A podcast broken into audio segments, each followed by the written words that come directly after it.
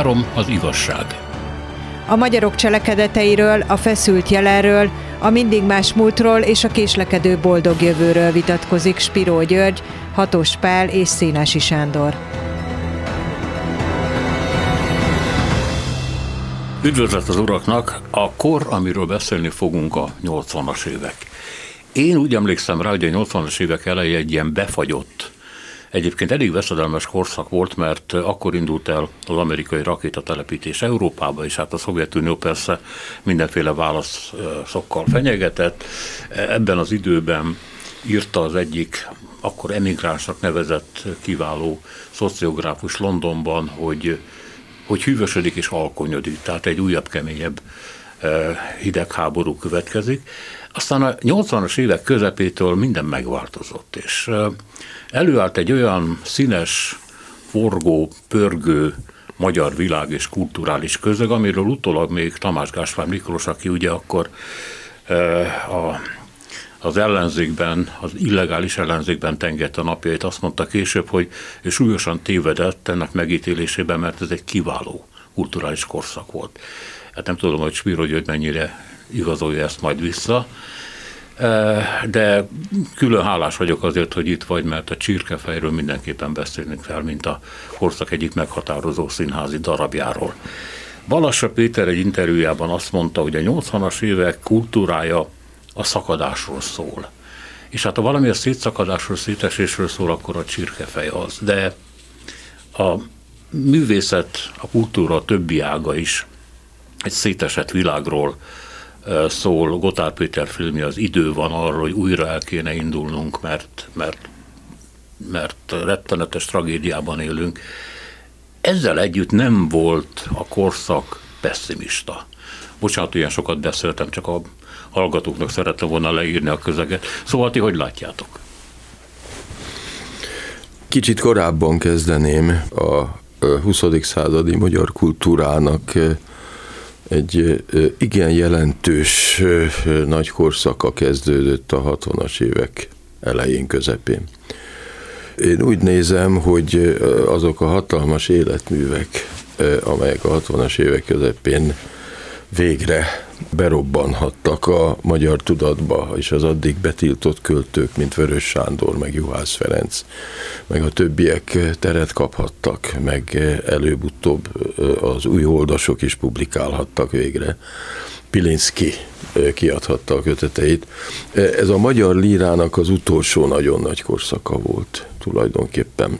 És érdekes, hogy azok a nagyon nagy életművek, amelyek később fejeződtek be, ebbe az időben, mint Jancsó Miklós, vagy a költészetben Tandori Dezső.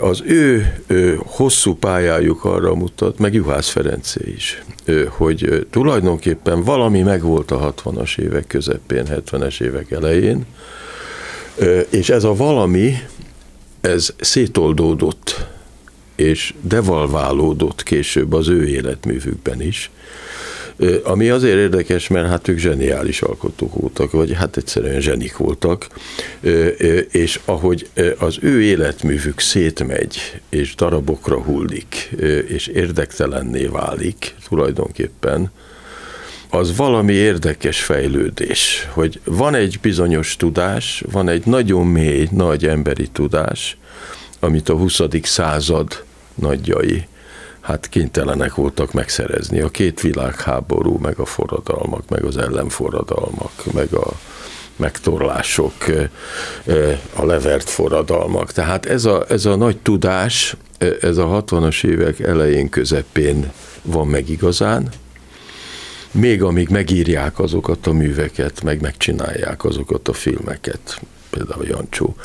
Meg a Gotár, ugye az első filmje, az Ajándék ez a nap, szerintem a legnagyobb magyar film és a legnagyobb női alakítás az Esztergályos Ceciliáé, ami valaha volt magyar filmen, de ez mellékes, hogy én mit gondolok erről, de lehet látni, hogy ez a nagy tudás, ez a nagyon mély emberi tudás, ez lassanként feloldódik, Juhász Ferenc képei végtelenné válnak, és az a tömény emberi tapasztalat kivész belőlük, És mi a 80-as évek elején, akik akkor kezdhettünk igazán publikálni, mi már ebbe a szétesésbe jöttünk bele.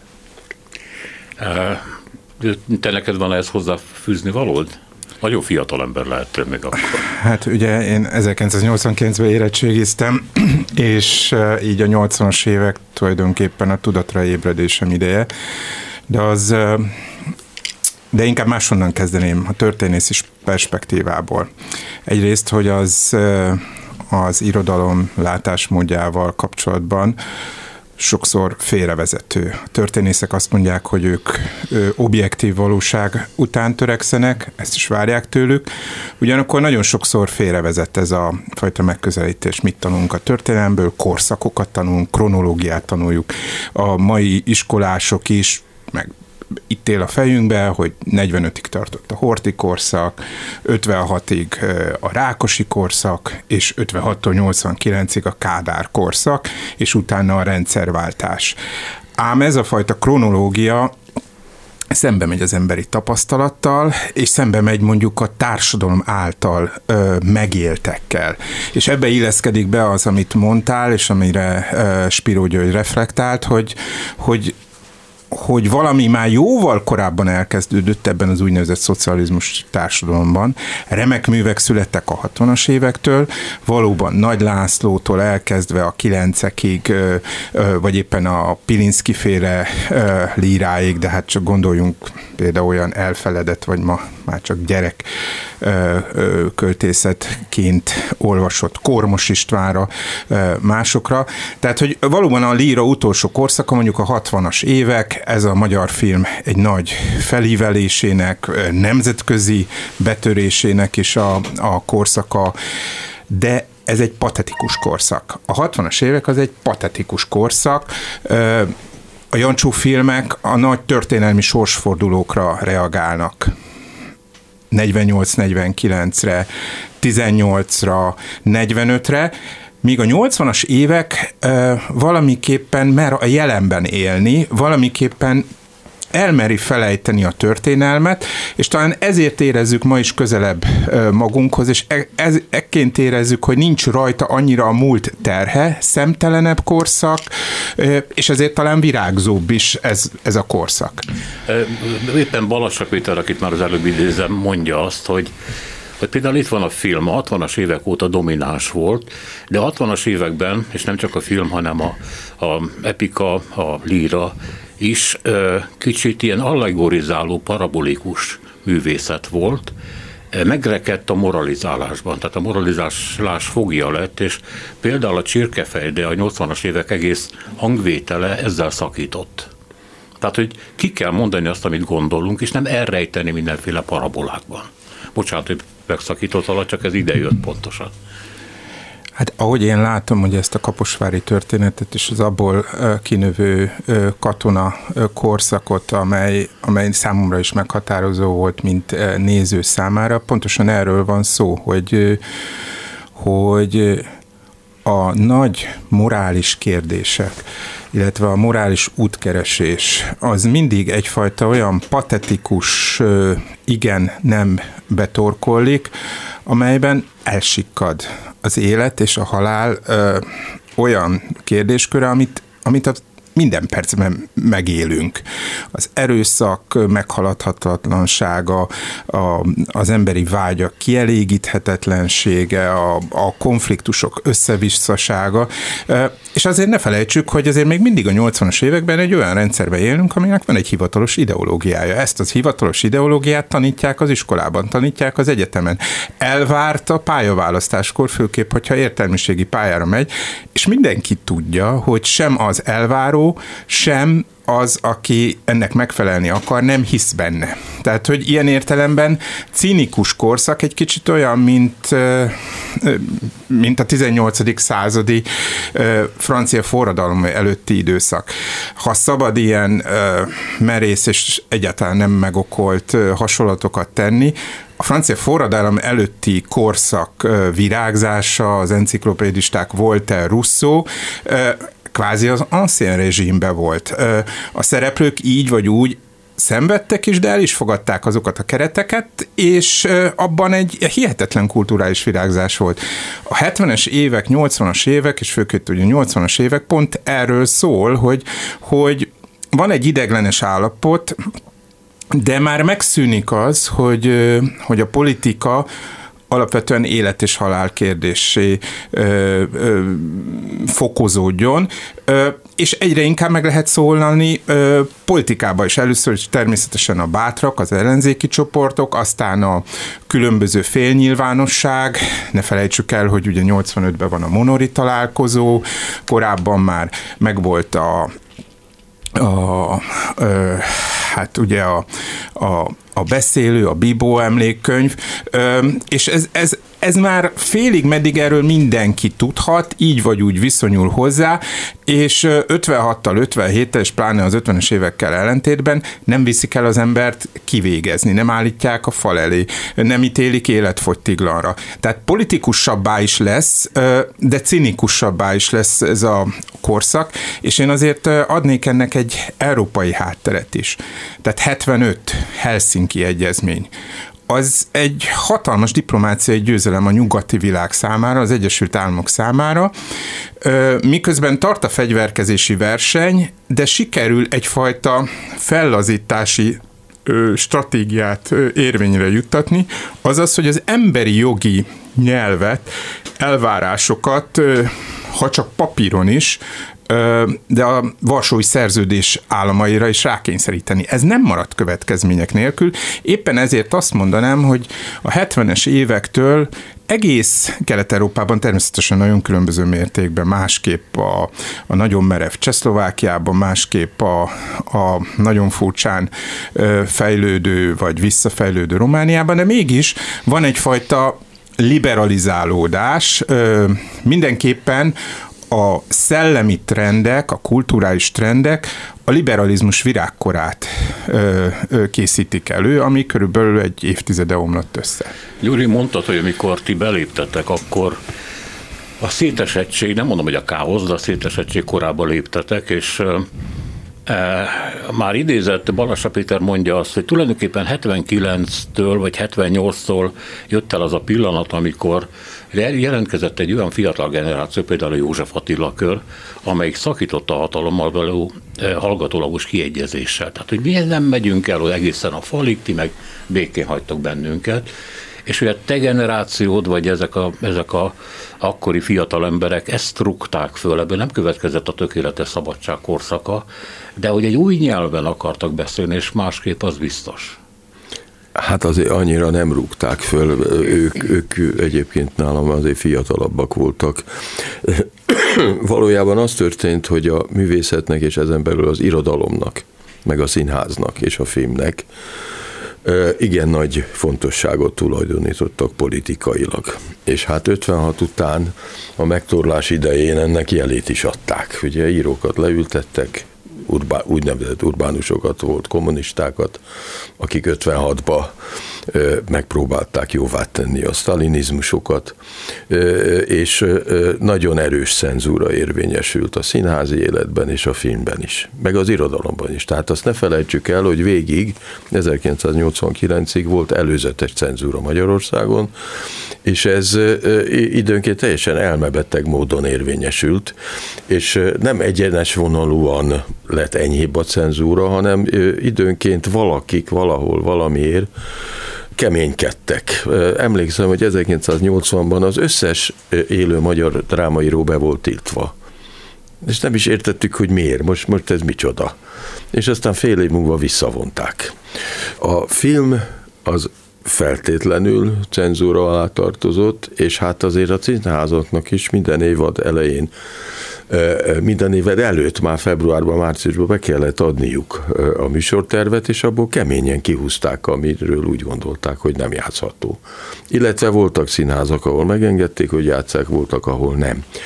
Na most ez a korszak, ez nem egészen egyforma a különböző műfajokat tekintve ahogy 56. októberét megelőzte a Petőfi Kör és az Írószövetségnek az ilyen-olyan állásfoglalása, Úgy például 57 májusában meg lehetett még rendezni azt a tavaszi tárlatot, amelyik igen nagy fáziskéséssel engedte be az avantgardot. Utána ezt be lehetett tiltani, és 57 őszé meg lehetett csinálni az ellentavaszi tárlat, az őszi tárlatot, és akkor megint be lehetett tiltani a képzőművészeket, de voltak ilyen csúszkálások. És a zenében is volt ilyen, meg az operaház működésében például. Én, én élénken emlékszem rá, hogy óriási korszaka volt a Nádasdi féle operaháznak a, az 50-es évek vége, 60-as évek eleje, amikor addig betiltott műveket, például a Bartók balettet, meg operát, meg Alban Berget, meg ilyeneket be lehetett végre mutatni, addig a modern zenében volt tiltva Magyarországon, és a modern opera. És ez volt az a korszak, amikor még a klasszikus műsor is mehetett, meg már a modern műsor is mehetett, és óriási előadásokat hoztak létre. Ádám Otto például, aki, akinél azért tanultak Madár ezek színház. a... Igen, ő volt a Madár Színház igazgatója szegény, és jó színházat csinált, és hát Aser Tamásék jártak hozzá, mint tanárukhoz. Neki több tucat előadását a bemutató előtt betiltották. És ebből származott, hogy ő kénytelen volt aztán egy ilyen elvont, szépséges színházat létrehozni, amely ellen a valóság meg az igazi konfliktusok nevébe föl lehetett végül is lázadni. De ugyanígy tehetséges ember volt Marton Endre, csak éppen hát a Nemzeti Színházat igazgatni erős kontroll mellett nem valami ideális dolog, és akkor Major már elvesztette azt az egyeduralmát, ami addig meg volt neki. Úgyhogy ezek nagyon bonyolult folyamatok voltak, és a politikában az egypártrendszerben természetesen több párt van, óhatatlanul, és a különböző frakciók a kultúrán keresztül nyírták egymást. És ez is hozzájárult ahhoz, hogy némi szabad mozgástér nyílott azok számára, akik ismerték a kulturális élet igazi vezetőit, és vagy jól tudtak előszobázni, vagy óvatosan tudtak lavírozni, de arról, hogy ellenállás, igazi ellenállás lett volna, azért nem lehet beszélni olyan értelemben, ahogy a lengyeleknél. Mert a lengyeleknél ott nem csak a szamizdat indult meg előbb, mint nálunk, és volt sokkal kiterjedtebb, és vettek részt benne igazi írók is. Nálunk szamizdatban voltak éppen csak Petri publikált kizárólagosan, és őt is megpróbálták a hivatalos nyilvánosságba visszacsábítani, csak nem ment vissza. De Lengyelországban tömegek és nagyszerű szerzők voltak a második nyilvánosságban, és hát ott időnként ezt erőszakkal le is kellett verni. Erről Magyarországon nem volt szó. Még a szünet előtt azért annyit hadd mondjak el, és gyorsan beszéljünk erről pár szót, aztán majd folytatjuk, hogy akkor nekem úgy tűnt, hogy valami olyan mélységes értelmiségi fölhalmozódás van Magyarországon, és nem csak a művészetben, hanem a közgazdaságtanban, a politológiában, a szociológiában, Kéri Lászlótól kezdve egészen mit tudom én, Balassa Péterig, amit már említettünk, hogy ez a hatalmas nagy középosztályi értelmiségi tömeg az elmúlt évtizedek tudását, feszültségét, vágyát hozva olyan halmozódást, olyan tőkehalmozódást mutat, amire Magyarországon a magyar történelmen kevés példa van, és talán ez hozta el a pillanati sikerét a rendszerváltásnak, de a békés természetét minden, mindenképpen. Rosszul éreztem én ezt annak idején, vagy ez tényleg megtörtént? Hát szerintem ebben van egyfajta illuzórikus perspektíva. Az értelmiség tündöklése volt ez a korszak. Ne felejtsük el, hogy akkoriban az egyetemekre mondjuk a 18-23 év közöttieknek alig 8%-a kerülhetett, és most az egyetemek, ugye felsőoktatási intézmények majdnem teljes egészükben egyetemek voltak, világos hierarchikus megkülönböztetéssel akár a, a főiskoláktól, ha a mából visszanézünk, vagy például a má felsőoktatásából, teljesen más funkciója volt mondjuk a felsőoktatási intézményeknek nem felsőoktatási intézmények voltak, nem ez a csúnya ö, szó összetétel volt, hanem egyetemek voltak. Az egyetem meg az egyetemes szóból van. Az értelmiség, ez a Mannheimi szabadon lebegő értelmiség sosem létezett, de a 80-as évek közepétől volt, és ebben nem különbözött népies vagy urbánus jobb vagy baloldal, volt egy illúzió, hogy fontosak vagyunk, hogy a politikai bizottság minden évben egyszer vagy kétszer foglalkozott az írók ügyével. Elbírjuk ma ezt képzelni, hogy, hogy ennyire fontos legyen az, hogy mit ír valaki, és hogy hogy milyen műsorok vannak a, a színházban. Jó lenne, jó lenne.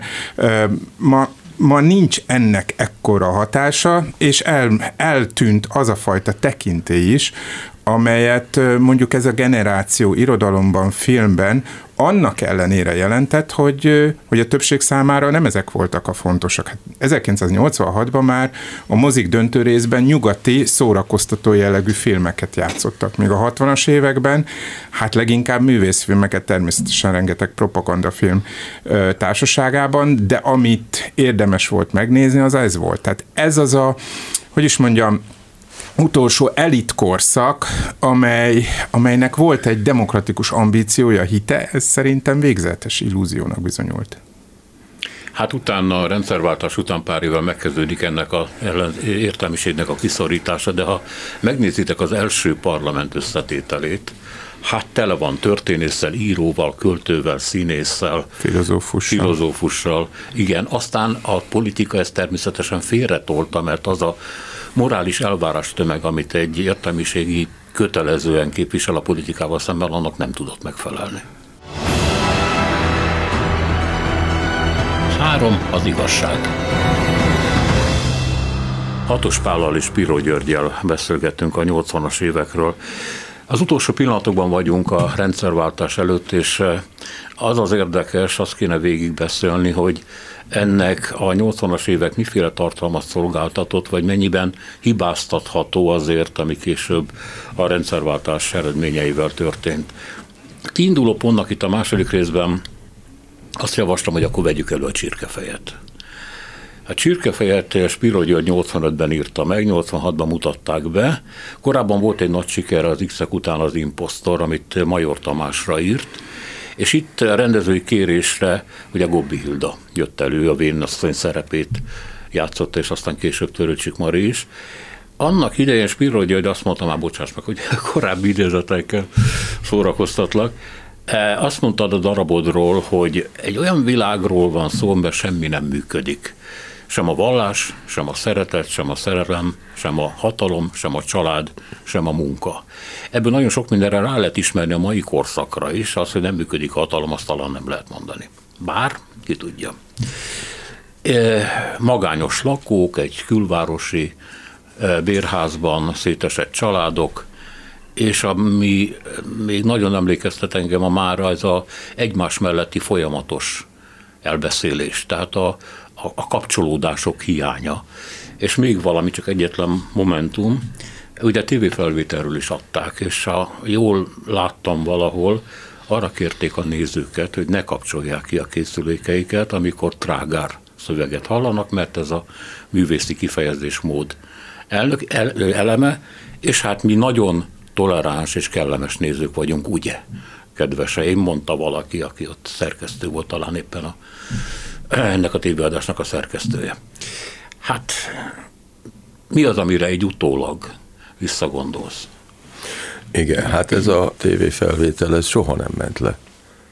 Nem. Meg, nem ment le. Meghirdették és levették természetesen. Meghirdették, megírták ezt a szöveget. Igen, és, és nem ment le. Aha. Nem ment le. Egy-egy részletet bejátszottak belőle, amikor a Gobbi Hildának van valamilyen monológia, de nem merték soha leadni. Tehát tulajdonképpen a mai napig ez a felvétel be van tiltva. Rajta van a YouTube-on, tehát ott aki akarja, vagy rajta volt.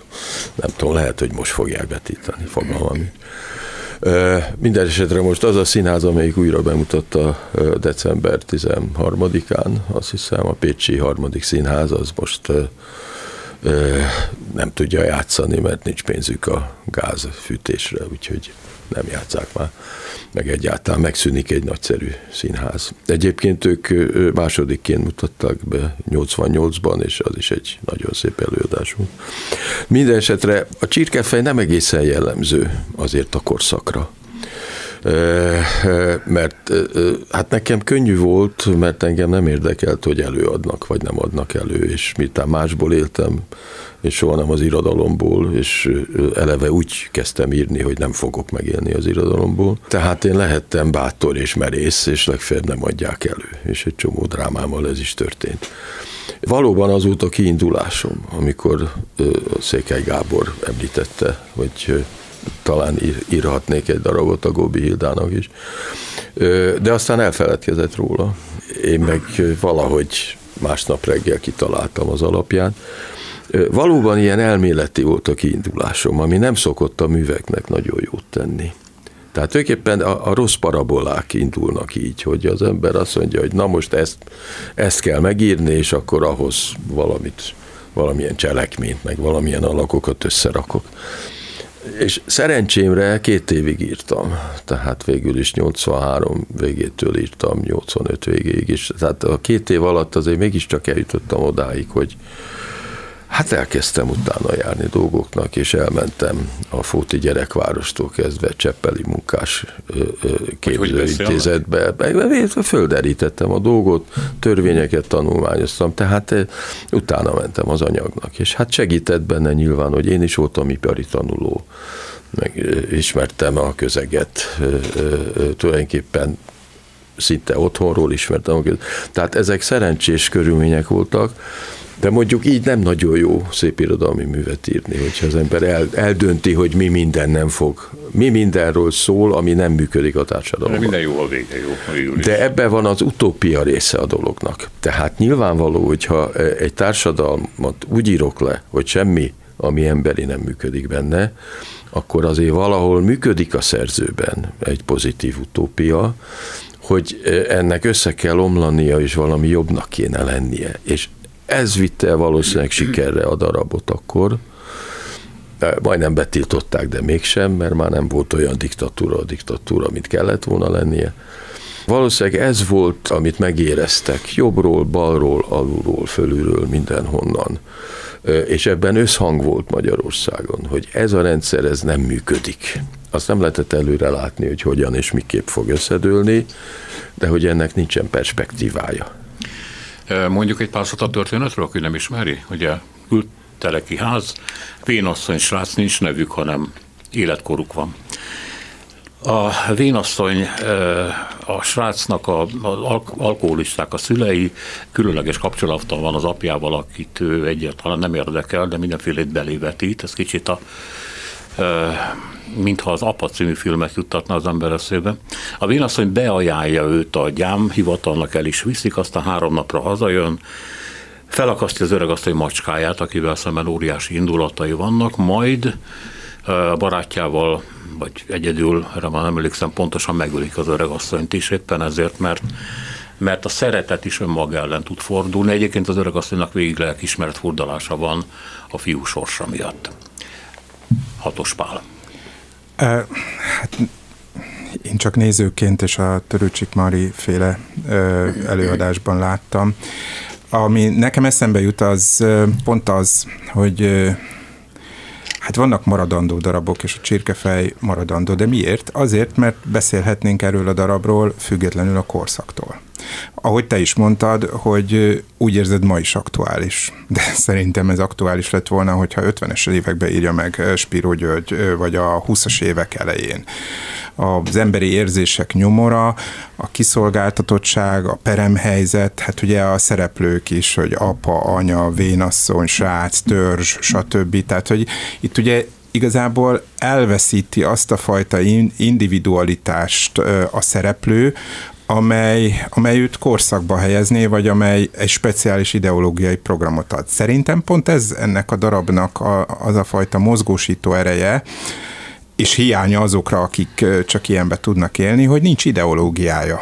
Ez megpróbál, ez a darab a, a valóságnak azzal a részletével, ami tragikus. Hát ugye azt hiszem a műfaja is tragédia. Tehát, hogy nem kert el. Tehát ugye nem, egy, egy darabot, egy tragédiát is elő lehet adni, hogyha tragikomédia, hogyha a szerző hajlandó arra, hogy átírja, stb. Ugye nem egy kiváló szerzővel megtörtént ez már, hogy hogy, hogy, hogy a tragédiát átírta az minden esetre a korszaknak a sajátossága, hogy befogadta, és bizonyos értelemben felemelte ezt a darabot, mint tapasztalatot, pontosan azért, mert elege volt, és végre volt bátorsága kimondani azt, hogy, hogy, hogy itt konzervigasságok vannak, és azok már akkor sem működtek, amikor megfőzték őket és dobozba tették. Viszont működik mindig az erőszak, az emberi kapcsolatokban, a hálátlanság, a, az emberi cselekvéseknek ez a kiszámíthatatlan abszurditása. Én azt gondolom, hogy ezért nehéz ezt így ilyen értelemben korszakba helyezni, de természetesen amit Gyuri is elmondott a bemutatóról, a betiltásról, határán e, egyensúlyozó dolgokról, arról, hogy a, a televíziós bemutató mégsem valósult meg, ezek mind korra jellemző kísérői, meg hát nyilvánvaló Spiro György ugye a 40-es években született, a 80-as években van virágjában, tehát ezeket nyilván nem akarom tagadni. Na, még most is, in floribus. In floribus, persze, hát nem akarok még rosszabb helyzetbe magamat lavírozni. Csak azt szerettem volna mondani, hogy nehéz egy műalkotásról úgy beszélni, hogy, hogy ne nézzük meg, hogy hogy nem működne. Én szerintem ez egy darab, egy olyan darab, ami a 20-as évek magyar társadalmát is leírta volna.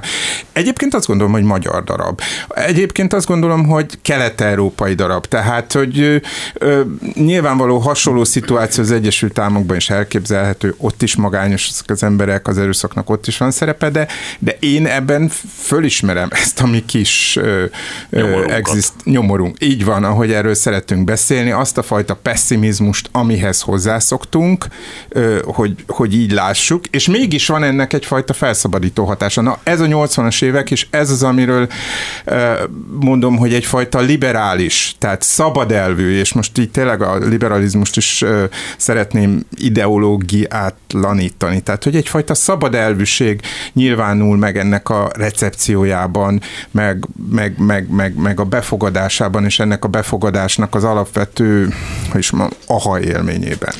Gyuri mondott korábban valamit, amin elgondolkodtam, hogy ugye az a társadalom, hogy 80-as években, ahogy mondtátok, már meglehetősen cinikusan viszonyul a hatalomhoz, meg az ideológiához főleg, és nagyon vacakul érzi magát. nem, nem egészséges. De nagyon vacakul érzi magát a bőrében, hogy az infláció Skepsis. már nő, már a kádárnak is meg kell szólalni, hogy tudnak azok az árak visszafelé is menni, de nem tudnak. Nem tudtak. E, viszont, amit a Gyuri említett, hogy Azért ez a liberalizmus, hogy felszínre tört, ez nem a társadalom elégedetlensége miatt történt, hanem azért, mert megalakulnak a hatalomban olyan frakciók, amelyek egymással küzdenek, és az egymással való küzdésben felhasználják a művészetet. Ez talán az utolsó ilyen alkalom, amikor az értelmiség használva van, és kialakulnak olyan egérjukak, üres helyek, amikbe a művészi szabadság betolakodhat. Jól értettem ezt?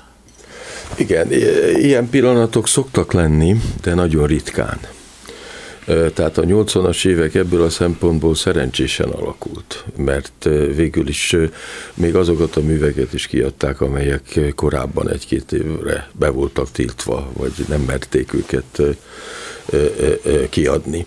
De mielőtt erről a politikáról beszélünk, visszakapcsolnék, Pali nagyon jól érzékeli, hogy valóban az 50-es években is, meg a 20-as években is lehetett volna ilyen darabot írni, annyira, hogy írtak is. Tehát a csirkefej nem áll egyedül az 50-es évek tapasztalatai, keserű tapasztalatai a Karinti Ferencnek az Ezer év című drámájában vannak benne, amelyik tulajdonképpen ezzel foglalkozik, hogy hiába minden reform, itten ezer éve ugyanaz a csököttség van, és ez egy nagy kiábrándulás, és végül is egy, egy ráébredés arra, hogy itten nagyon mélyen vannak a problémák. De ami az igazi nagy előd, ebben a műfajban, az a Boldogtalanok, Füst Milán drámája. 1914, e, tehát még éppen a világháború előtt írta, és ő volt az egyetlen magyar szerző, aki komolyan vette Csehovnak a dramaturgiáját. Ő volt az egyetlen, aki megértette hogy miről szól Csehov. Ilyen értelemben a csirkefe is Csehovi mű. Tehát az, hogy nem értik egymást az emberek, és hogy önvakításban vesznek részt, és szándékosan nem látják a kiutat, mert kényelmesebb nekik a panaszkodásban és a, a kilátástalanságban benne lenni, mint felszabadulni és ö, ö, saját lábra állni. Ez Csehovnak a nagy találmánya, ö, és azért olyan sikeres a világban, és hát tulajdonképpen a, a boldogtalanok is, a Füstmilán dráma is erről szól, a Csirkefe is erről szól, tehát ilyen értelemben mi egy európai hagyományt folytattunk. Na most az, hogy ezt időnként sikerrel lehet előadni, az nagy dolog, nekem szerencsém volt. Füst Milánnak nem volt szerencsém, mert évtizedekig nem mutatták be. Hát a 60-as évek elején mutatták be a Madár Színházban először. És még ott volt a bemutatón Füst Milán, de hát ö, ö, már ez úgy ez volt. Nagy dolog. nagy dolog, és aztán a negyedik Erik című drámáját is bemutatták, ami sokkal később született, és hát ami már nem olyan jó. A visszatérve a hatalomhoz, nem tudom, hogy mennyire húzható át az a séma más korszakokra, de nekem úgy tűnt, hogy ez, amit mondtál, arra utal, hogy amíg a hatalom, tehát egy nagyon erős központi hatalom nem bomlik meg, addig hiába az alattvalók elégedetlensége nem történik semmi. Tehát először fönn kell megbomlania valaminek. Jó, hát itt a művészetről beszélünk, hogy működik az erős cenzúra, vagy nem működik az erős cenzúra. És azért hozzátartozik a cenzúrához, hogy központi a cenzúra, vagy vannak helyi cenzúrák is.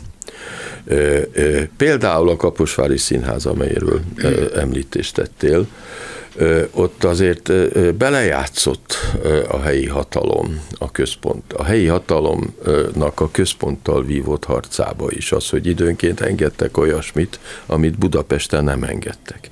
Meg hogy vidéken volt, és ott kevésbé bizonyult veszélyesnek, mint Budapesten. Egyáltalán az a társulat, amik ott összejött, hát nem véletlenül mentek Zsámbéki Gábor, meg aztán Babarci, Aser, Ács, nem véletlenül mentek vidékre, mert Pesten nem kaptak lehetőséget, illetve Babarci egyszer kapott a Nemzeti Színházba, rendezett egy túl jó sikerült tartüfföt, és attól kezdve nem kapott tisztességes megszólalási lehetőséget. Úgyhogy ezek a vidéki központok, és ebben még akkor beletartozott Szolnok, Székely Gáborról, meg Kecskemét, Pusztó Józseffel, ezek Pesten nem voltak elképzelhetők, mert itt voltak a cenzúra orra előtt. A 80-as évek ennek a erős előzetes cenzúrának a felbomlását hozta, amikor lehetett tudni, hogy ez a rendszer már nem tud önmagában meglenni, amikor már a hiteleket föl kellett venni nyugatról, amikor be kellett lépni ilyen-olyan nyugati szervezetekbe, illetve amikor ezt a Szovjetunió engedte. És hát a korszak közepén, ugye 1985-ben talán kerül hatalomra Gorbacsov, és attól kezdve hát nem volt nehéz bátornak lenni. Bocsás, csak még egy mondatot engedj meg. Csak egy apokaliptikus kép, 87, a tél. Nem tudom, hogy mennyire van meg nektek. Abszolút. Minden hú alá kerül. Kiléptem a házból, és nem láttam az autókat, mert hatalmas hó kupacok borították. Nem járt a villamos. A barátommal kajára vadászva mentünk a körút közepén. Mondom, itt már csak a döglött lovak hiányoznak a második világháború végéről. És egy ilyen kép, nem tudom, hogy igaz-e, hogy Csurka István meg Kis János együtt hányták a havat valahol, de ha igen, akkor utoljára akkor találkozhattak, tehát, hogy valami, mintha a természet is jelzett volna valami nagy fordulópontot. Bocsánat azért a képért, lehet, hogy persze. Nekem is vannak a 87 évi nagy hóesés élményeim, de inkább ahhoz kapcsolódnék, amit, amit mondtál a hatalom megrendüléséről. Ez, ez szerintem a kulcsmondat. Tehát, hogy itt a hatalom identitása elveszett tehát elveszett, hiszen elveszett az a, annak a, egyáltalán a, a lehetősége, hogy azt mondják, hogy a szocializmus, az a szocializmus, amit mi nyújtunk, az magasabb rendű, mint a kapitalizmus.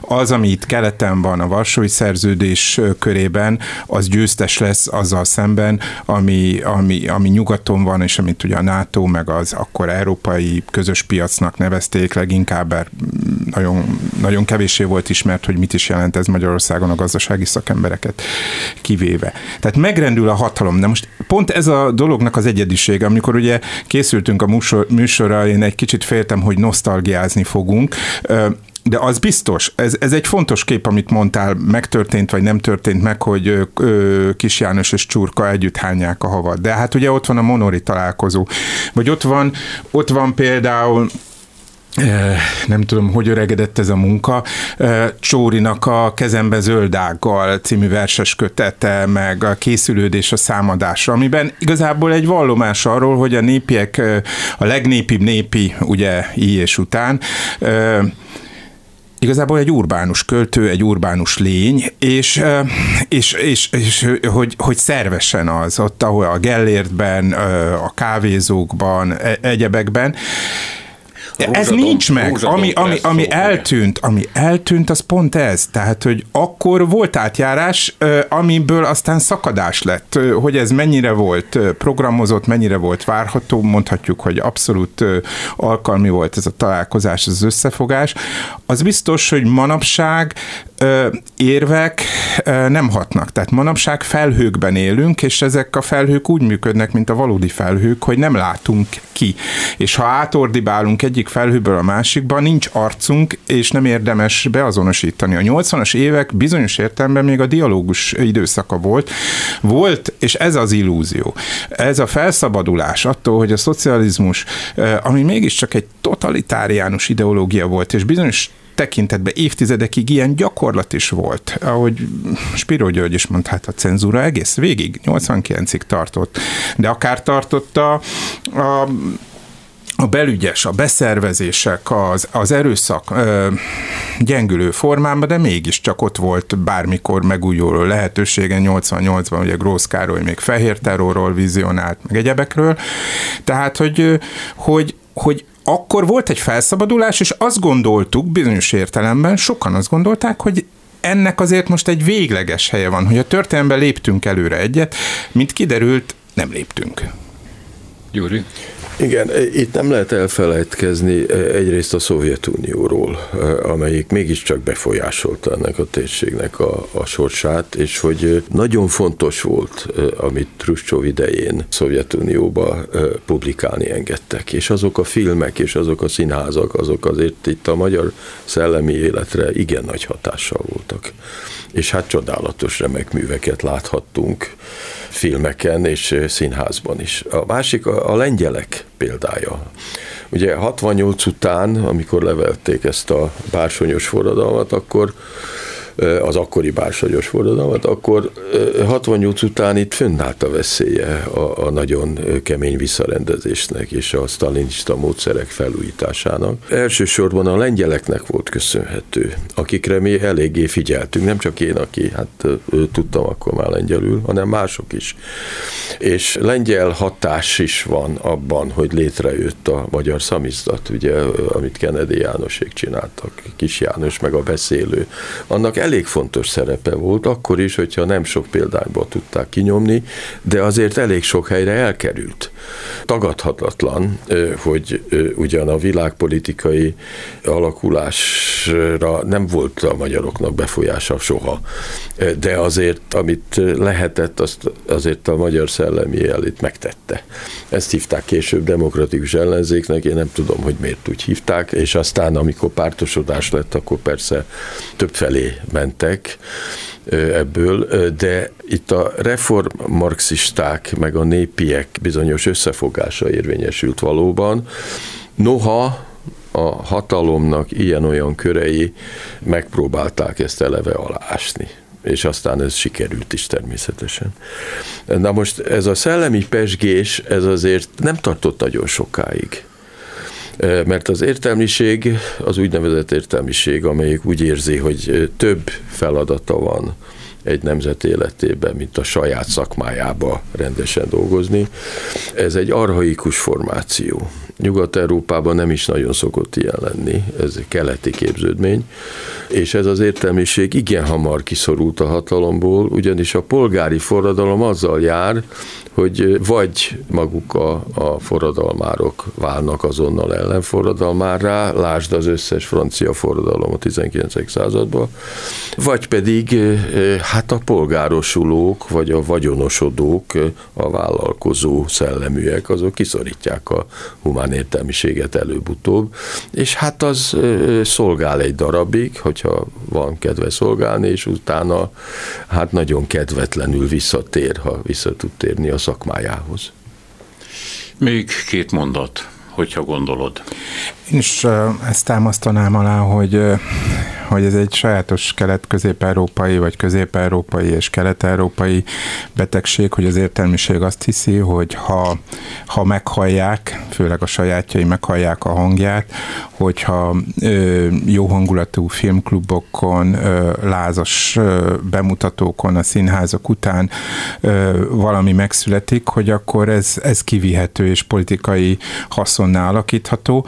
Ö, és ezt tulajdonképpen mindkét oldal eljátszotta. Eljátszotta az úgynevezett demokratikus ellenzék az SDS formájában, és eljátszotta a népi oldal az MDF formájában, és végső soron keserves csalódás, veszekedések lettek, mert, mert nem volt alkalmas rá, mert, mert, mert nagyon sokokból, és ilyen értelemben nagyon rosszul végződött ez a történet. Minden, mindkét párt elpusztult. Hát a, párt is, a pártok is elpusztultak, és velük pusztultak azok az eszmények, és velük pusztultak azok a, az előfeltevések, amelyek a 80-as években oly felhőtlenül jelezték az eget. Mint látjuk, ugye akár csak a csirkefej kapcsán, meg egyéb kapcsán, hogy sokkal mélyebbek voltak a társadalom problémái, illetve hát, hogy a, a, a közösség kohéziójának a problémái, mint hogy ezt őszintén vagy hitelesen remélni lehetett volna. És az értelmiség a 80-as évek sikerei, meg illúzió után most visszavonult a barlangjába? Mert nekem úgy tűnik nem nagyon van már barlangja az értelmiségnek, meg, meg ezek már a barlangok le vannak rombolva. Nincs tere az úgynevezett értelmiségnek.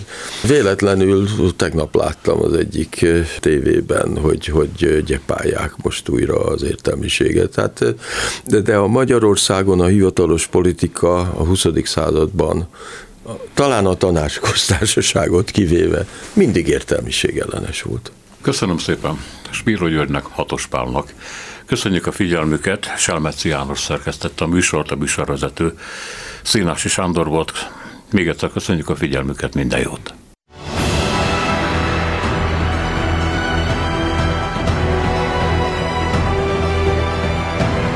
Három az igazság.